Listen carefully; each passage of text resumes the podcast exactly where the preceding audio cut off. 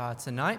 Tonight we're going to continue in our uh, Gospel of Mark series. So take out your Bible with me.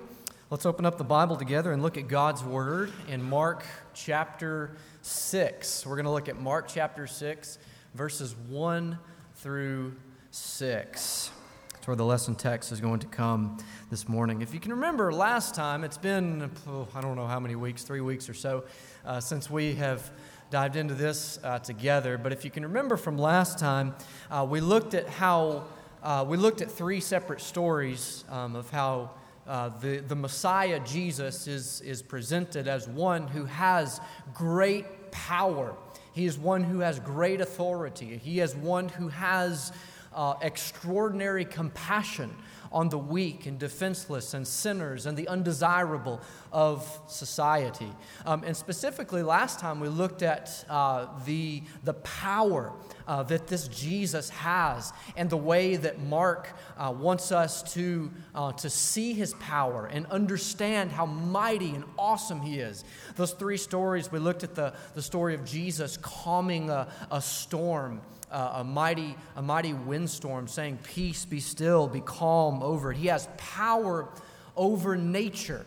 Uh, he, he, has, he has power to calm a storm. He also has power over the demonic. He has power uh, within himself to cast out a legion of demons uh, within an individual and restore them to uh, sanity. He has this kind of power. And he also has power over death itself. He can raise those who experience death again to new life. So they experience. Uh, life anew, life afresh. He has power over nature, power over demons, power over death. This Jesus that Mark is presenting to us is one of extraordinary power. And Mark wants us to see that. But in the section that we're going to look at tonight, we're introduced to another kind of power that we see in the first part of chapter 6. It's a power which causes this mighty healing and transformative and renewing power of the Messiah Jesus to come to a screeching halt, to stop, to cease. Now, that's not to say that this power that we're going to talk about tonight is greater than the power of Jesus. Jesus is God. Jesus has the authority over heaven and earth. Jesus can do whatever it is that he wills. Uh, but it's a power that Jesus, being God, will not work through when it's present because it's the root, this power that we're going to uncover and talk about tonight, it's the root of all of that which is evil. The root of evil is this power that we're going to talk about tonight. And here's the power the power is the power of unbelief. The power of unbelief. And if you want to give the message a title tonight, if you're taking notes, uh, you can title the message, The Power of Unbelief. Now, before we dive into this section together, I want to warn you up front. I think this is necessary to say. Uh, I want to say that this, this message, it might come across as a little negative. Uh, and, and I don't think that's a bad thing. That, that's because the nature of the passage that we're going to look at tonight carries kind of a negative tone to it. Uh, but I want to encourage you as as always, as we open up God's Word, to view what we talk about through the lens of the, char- of the fully revealed character of God that we see through Christ Jesus our Lord. I encourage you to see this text, to see what we say tonight through the lens of God's grace. You know, sometimes God is very negative in Scripture, and sermons can be negative as well. Uh, but that's because God wants to warn us, to sharpen us, so that we can be the best servants of His that we can possibly be, and to keep us from falling away, to keep us from being all that He wants us to be, and experience a joy in Jesus that far surpasses any other kind of manufactured joy within the world.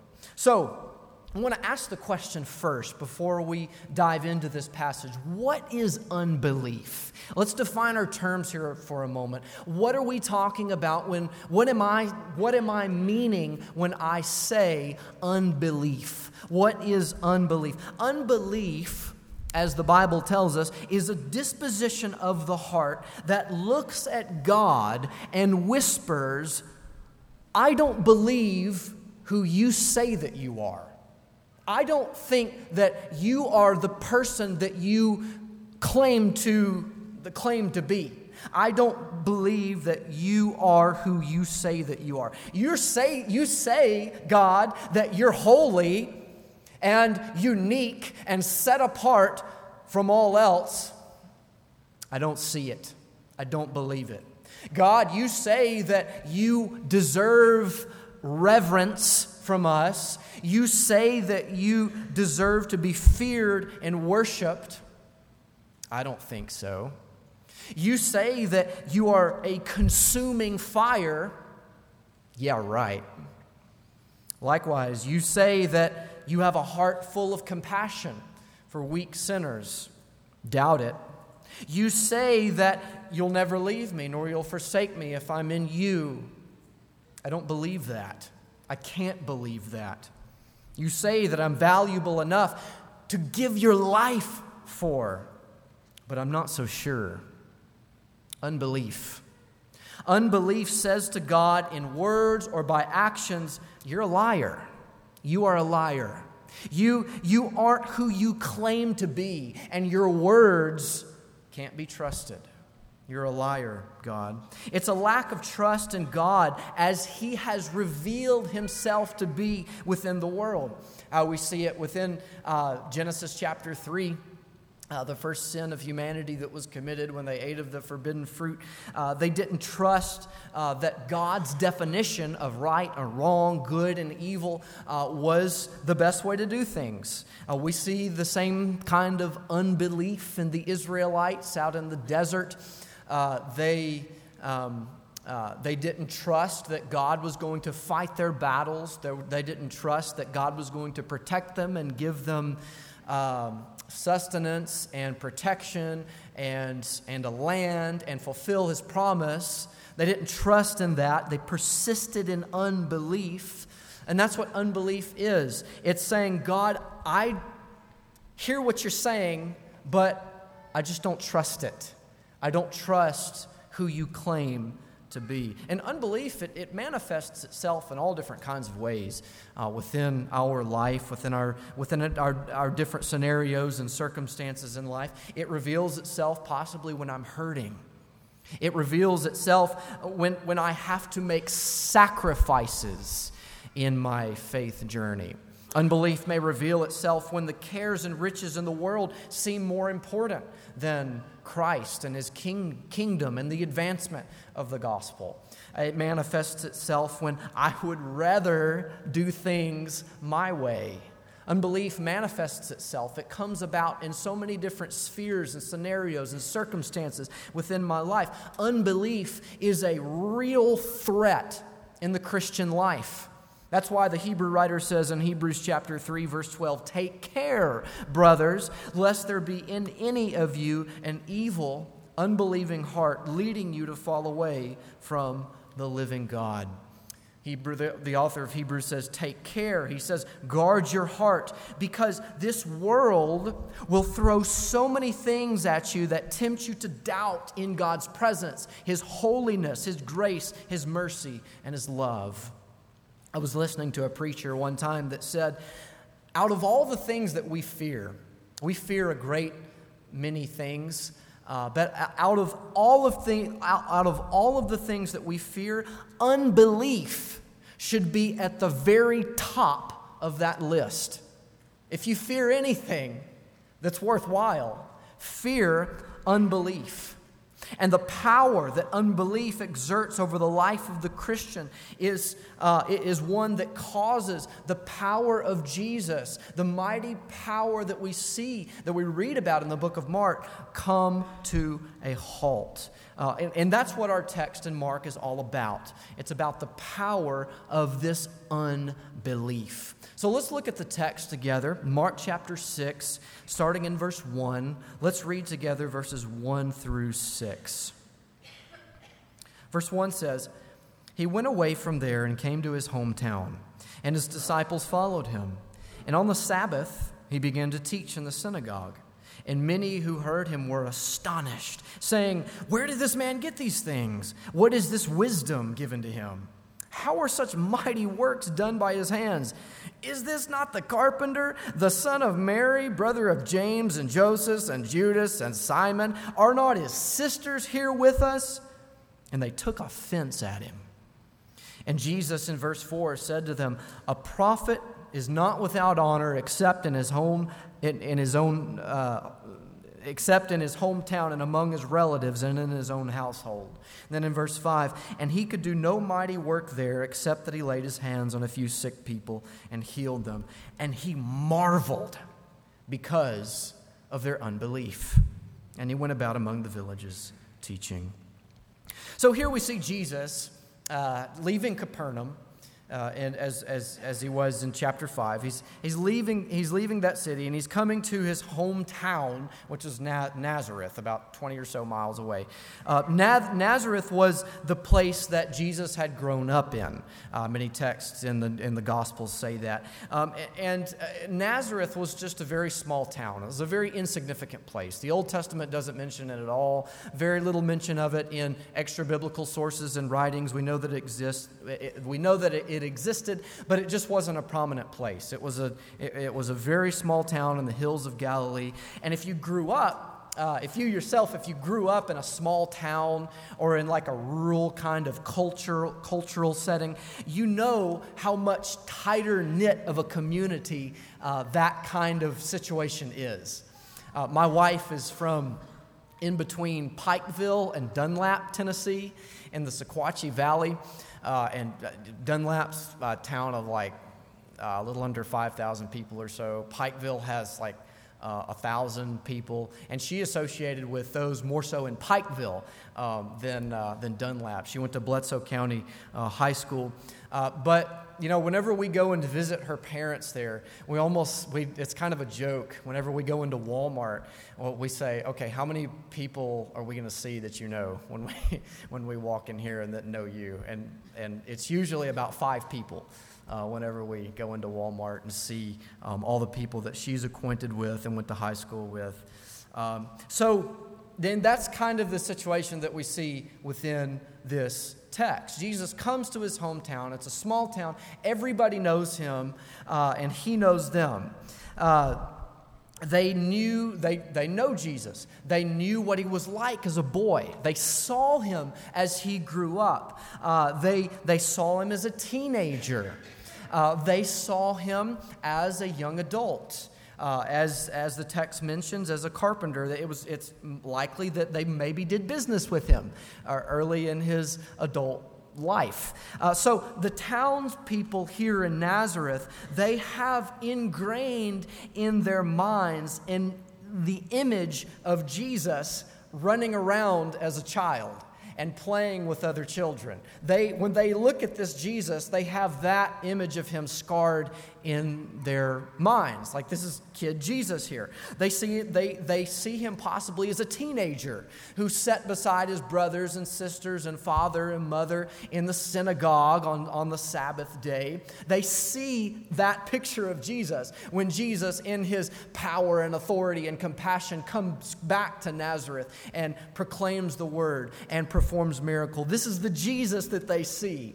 And they see, they, they know this Jesus as, as probably the guy that uh, made a table for their family to set their lamp on at night. They know this Jesus. They're familiar with him. They grew up with him. They saw him grow up and reach maturity. So they already have their minds made up about Jesus because they know him because they know his whole life. And they probably say, they probably look at him and say, you know, he's not anybody special. He's, he's just, uh, he, he's just the, the, the carpenter guy, uh, the carpenter's son, as the, as the parallel account in Matthew says. He, he's just the carpenter that we've known for years and years. We know his father, we know his mother, we know his, mo- we know his brothers, we know his sisters. You know, he can't, this, this person, this Jesus that we know, he can't possibly be someone great. So when Jesus teaches in their synagogue, uh, he comes to them on the Sabbath day and proclaims the word, the message about the kingdom. Probably he said the same thing that he did earlier in Mark repent, for the kingdom of heaven is here. It has entered into the world. So when Jesus teaches the message and proclaims the gospel of the kingdom, they're absolutely amazed. They're astonished, the text says, at his teaching. They're astonished at how much wisdom that this man has. Uh, because this is Jesus. This is the kid Jesus that they knew growing up. Look at him teach now. He can, he, he, he can expound upon the Word of God, and he teaches with one that has this almost this divine kind of like authority. And they wonder, they're astonished at the miracles, the power that is within him. So they're amazed, they marvel, they're astonished at this teaching, at this Jesus. But their astonishment isn't a reaction that stemmed from belief. They're not like those who see Jesus, who see his power, his authority, and his compassion, and say, Whoa, he's someone special. He's someone great. No, no. Their kind of astonishment was different. It was an astonishment that stemmed not from belief and trust, but it was an astonishment that stemmed rather from contempt. The text says they took offense at him. And the reason why is because they knew him. They know this Jesus. They, they were offended at this. this. This is Jesus. This is Jesus that we all know. He's a local yokel that has been in our town, that has grown up amongst us. This isn't God.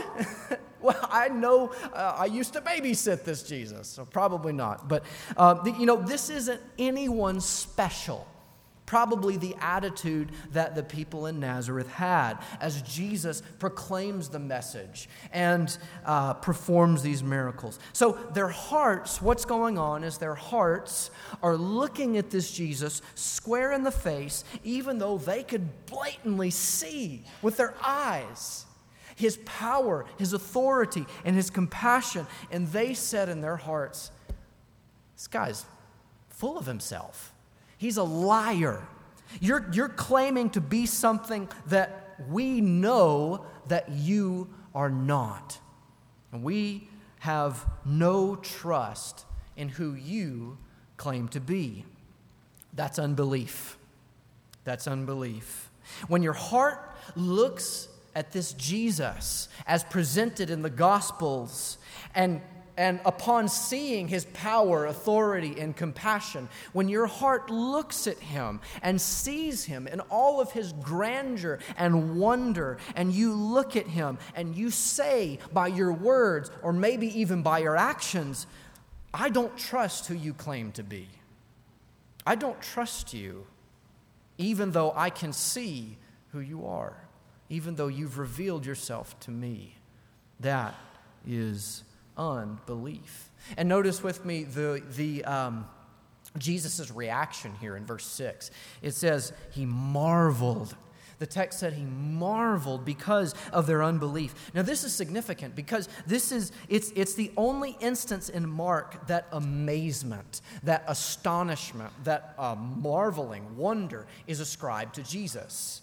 Uh, there's one account in the story of, uh, of, this, of Jesus and the centurion in, in the Gospel of Mac, Matthew, in which Jesus um, is said to have marveled, but that was because of a person's great faith. The only instance in which Jesus marvels and is astonished, I mean, we're talking about God.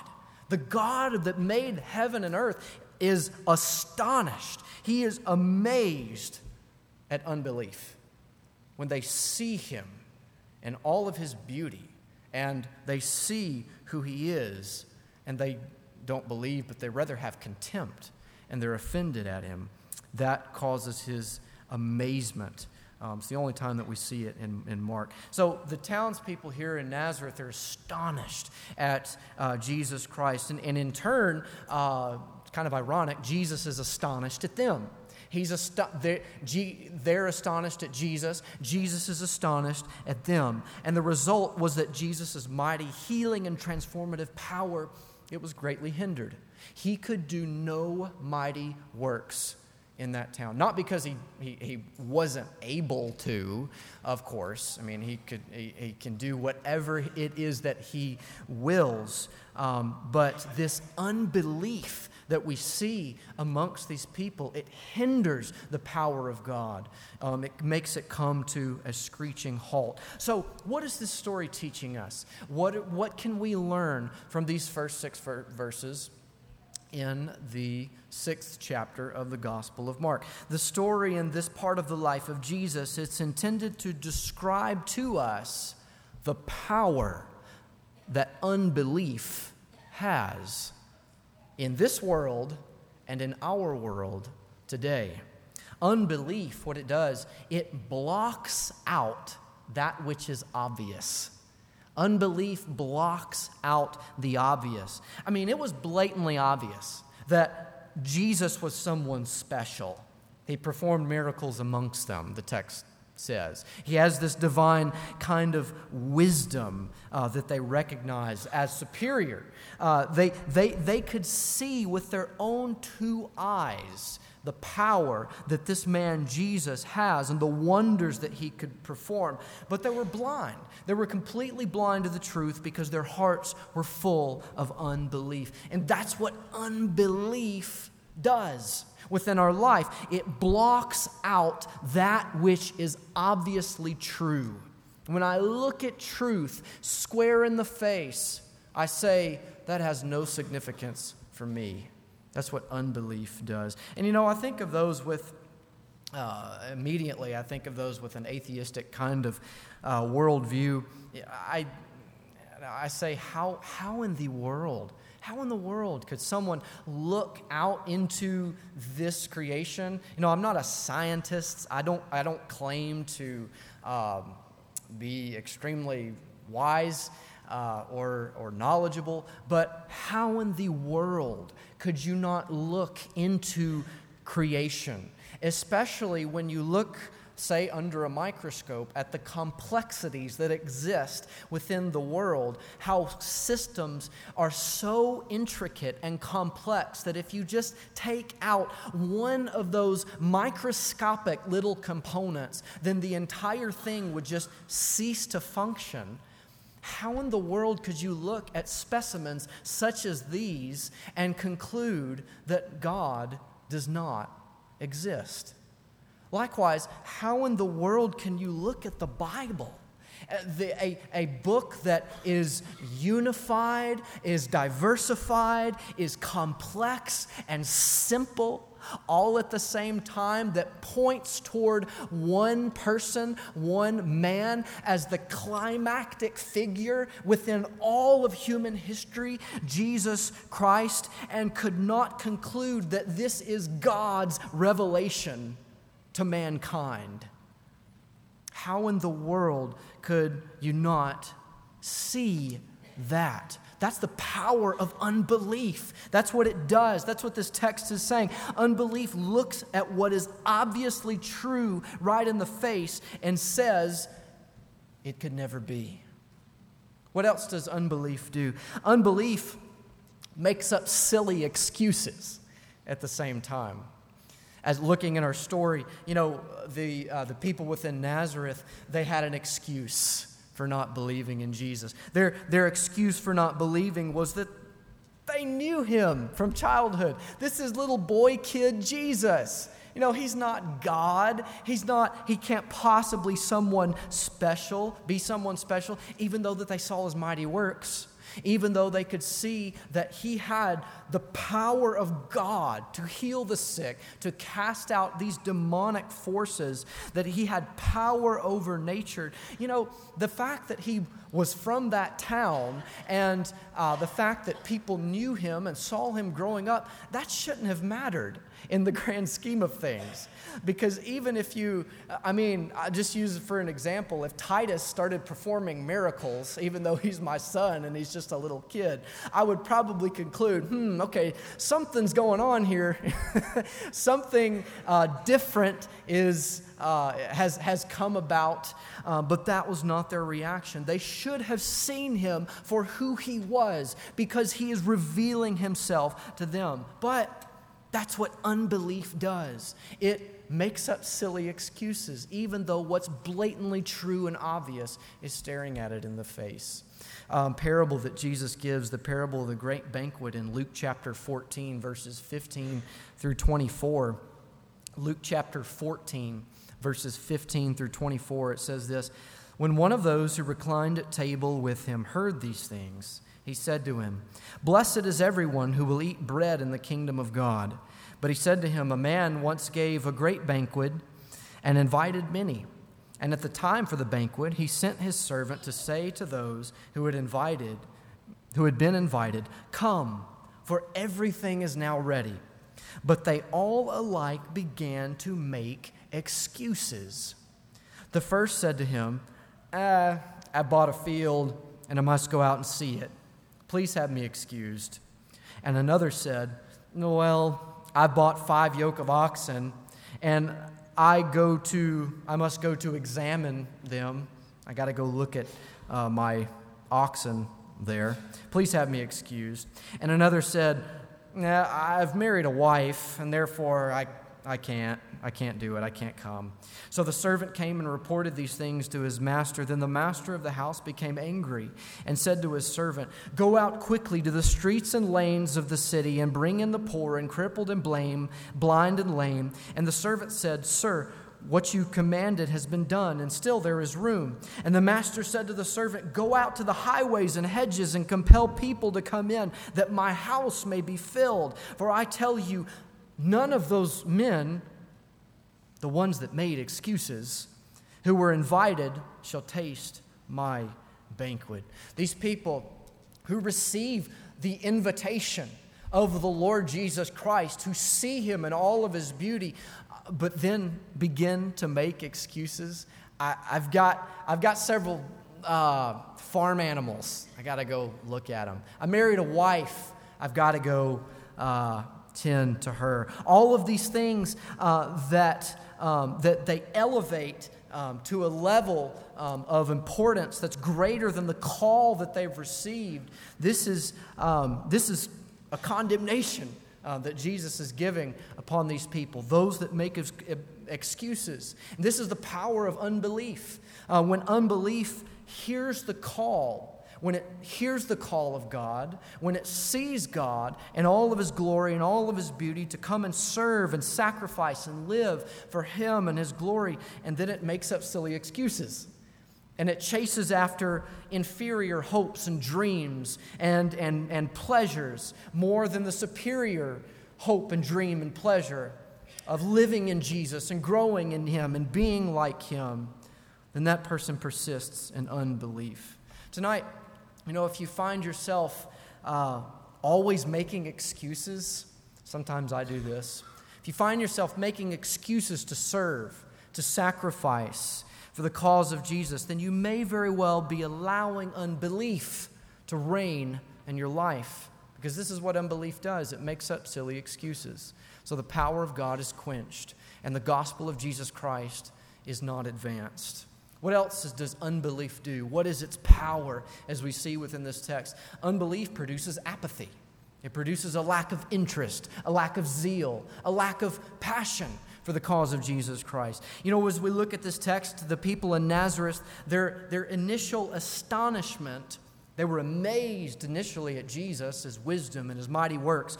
But what did that lead to? It didn't lead to action, it didn't lead to submission, it didn't lead to repentance, it didn't lead to obedience. It didn't lead them to a desire to want to learn uh, about Jesus and grow from him. It led to offense, it led to apathy. You know, even though they saw him, even though they saw how mighty he was, and they had all the evidence in the world that pointed to the fact that he was God, they refused to be ignited with this kind of passion and zeal uh, and pursue the cause of the kingdom. That's what unbelief does. That's the power of unbelief exerted over one who allows it to come into their life. It extinguishes the flame of passion, it puts out desire and zeal to be like Jesus. And it's not just a problem that we see within Mark chapter 6. Apathy, unbelief is a problem that we see in the Lord in the church of the Lord Jesus Christ.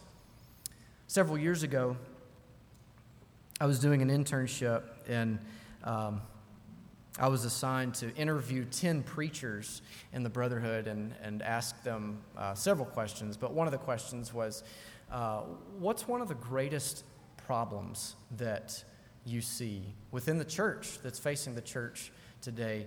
And um, it was like, eight out of ten of them, something, something like that. I can't exactly remember, but it was, it was the majority of them. Most of them said um, the biggest, one of the biggest problems in the church today is apathy, a lack of interest, a lack of passion, a lack of zeal, a lack of interest in growing and wanting to be like Jesus, a surface level interest in discipleship in Christian growth, in advancing their faith, a contentment in where they are currently, and no passion and zeal to advance forward.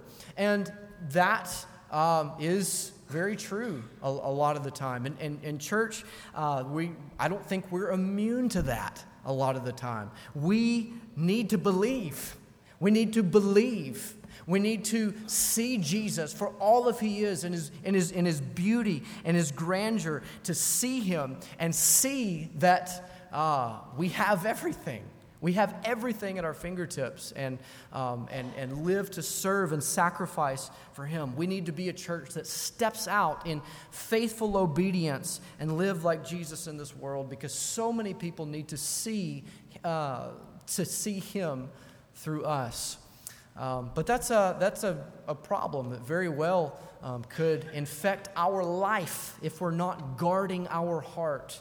Uh, unbelief, which, which produces this lack of zeal, this lack of motivation. It produces apathy.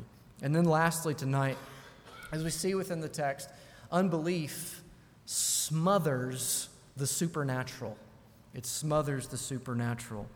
Especially in the Gospel of Mark, uh, more so I think more so in Mark, we see that Mark emphasizes the fact that Jesus' mighty works are in response to faith, to faithful obedience. We see previously in Mark chapter 5, verse 34, it says, And he said to her, Daughter, your faith has made you well. Go in peace and be healed of your disease. And later in Mark, in Mark chapter 9, verse 23, it says, And Jesus said to him, If you can, all things are possible for one who believes. When true faith, when true trust and belief are, is, is present, you know, there's no end to the possibilities of the things that God can accomplish through that, through weak, humble people who step out with courage and boldness and faith and passion and zeal in the present. But when faith is absent, unbelief reigns within the heart and it smothers the supernatural power of God and causes his glorious work to come to a screeching halt. That's the power of unbelief. It blocks that which is obviously true within our life. It makes silly excuses. It produces apathy and it smothers the power of God. It smothers the supernatural. But as we close tonight, on the positive side of all that, when we truly believe, when we truly say in our hearts, God, I trust you. I trust who you say that you are, even though I can't see you, even though I can't feel you. I trust in your promise that you have made to me. Then the mighty deeds that God can accomplish through us are limitless. And this tonight, as we close, I want you to ask yourself how would Jesus react if he saw you today? What kind of marveling would uh, come over Jesus upon seeing you and your life and your level of faith? Would he marvel at you because of unbelief? Or would he marvel at you for the level of faith and sacrifice and obedience and submission and repentance that you're showing?